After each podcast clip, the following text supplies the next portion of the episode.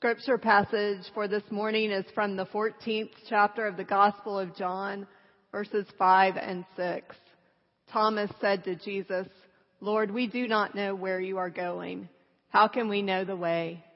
And Jesus said to him, I am the way and the truth and the life. No one comes to the Father except through me. This is the word of the Lord. Thanks be to God. You may be seated.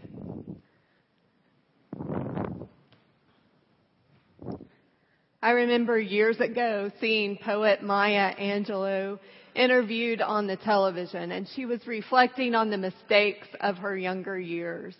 And as she reflected, she gave this advice.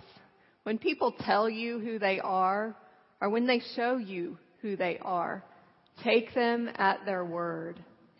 Don't try to correct them, redirect them, console them, fit them into your mold. But they know themselves better than you do. So believe them. I found myself wondering this week what Jesus had to say about his own identity. And I know that John is clearest of the four gospels on this topic. In John's gospel, Jesus says, I am the son of the Father. I am the son of man. He refers to himself as the son of the Father and son of man. And then seven times in the Gospel of John, Jesus speaks of himself metaphorically, comparing himself to something that was very common that the people of the day would have understood. And he uses the words to, for this, these metaphors, I am, which is really awesome to me because that is the Old Testament name for God. I am. I am who I am. So in the sixth chapter of the Gospel of John, Jesus says, I am the bread of life, comparing himself to the manna that sustained the Israelites as they wandered, and yet telling the disciples at the same time, your ancestors, they ate that bread and they died, but I am a different kind of bread. I'm the bread of life. With me you live. And then in the eighth chapter of the Gospel of John, Jesus says, I am the light of the world. Before light comes into a space, all is the same, isn't it? All is dark. People stumble around in darkness, but light comes on the scene and there is clarity. There's revelation. In the 10th chapter of the gospel, Jesus says, I'm the gate for the sheep. If there's a gate, there's a pen. You enter in through that gate for protection, for life. In that same chapter, Jesus says, I am the good shepherd. Jesus is not the hired hand, but Jesus knows the sheep. He protects the sheep. He rescues the sheep. He keeps them safe. And then in the 15th chapter of John's Gospel, Jesus says, I am the true vine. There are branches that break away from the vine and they wither and die. But those branches that stay connected to the vine, they live and they bear fruit. And then two more metaphors. Jesus is more direct. He gets pretty specific in these last two I am sayings. There's a point in the gospel where Jesus turns to Martha and he says, I am the resurrection and I am life. It's a point where Martha is saying, I believe in the future life. I believe I'll see Lazarus later. I'll see him in the future. And Jesus says, no, I am the resurrection, but I am also life now. So life with God begins now. And then at the Last Supper, this 14th chapter of the Gospel of John, Jesus gathers his disciples together and he says, I am the way and I am the truth and I am life. And I see echoes of all the other identifications that Jesus makes in this saying, I am the way and the truth and the life. He says, I am the revealer and I am the true source of life. You know, I think as the disciples would have heard these words and Jesus nicknamed himself life, they would not have been surprised because they've heard the word life before from Jesus, they would not have said, what's that that you say, Jesus? How do you spell that life? What do you mean by that? He's been telling them this all along. New Testament scholar Luke Johnson says that in this 14th chapter of the Gospel of John, we have Jesus bringing it home to the disciples. And Jesus is saying to the disciples that He is the source of life that comes from God. And then I did a very unscholarly attempt at research using my iPhone Bible app. And I found out that 41 times in the Gospel of John, the concept of life is referenced.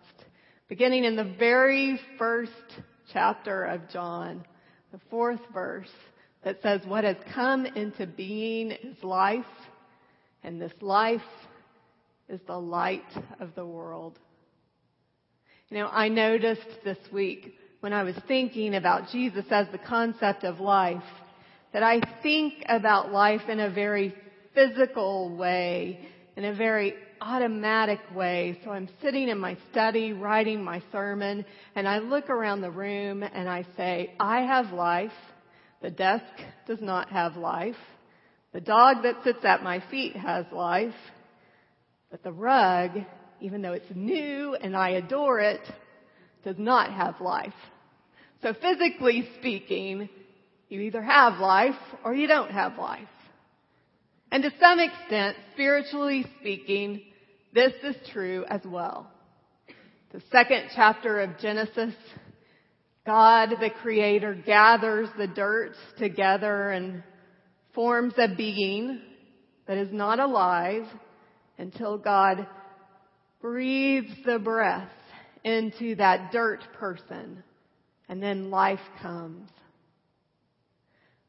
But spiritual life, I believe, is different from physical life because in spiritual life you have to keep breathing from the second chapter of Genesis on, the rest of the Bible, I believe is written to encourage us to take the breath.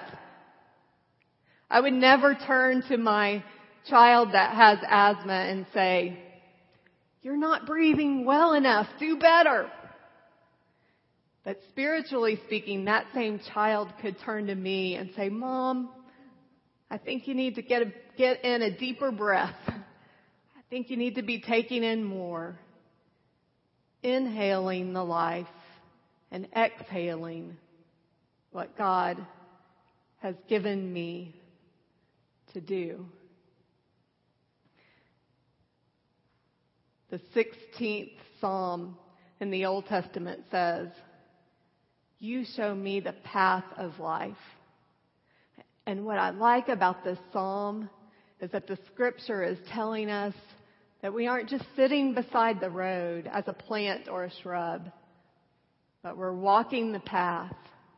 We're doing the faith. We're taking in the breath. In the 30th chapter of Deuteronomy, Moses has laid before the people of Israel all of the commandments, all of the law, and Moses says to the people, I've set before you life and death. Therefore, choose life that you and your descendants may have life. Choose the way to life.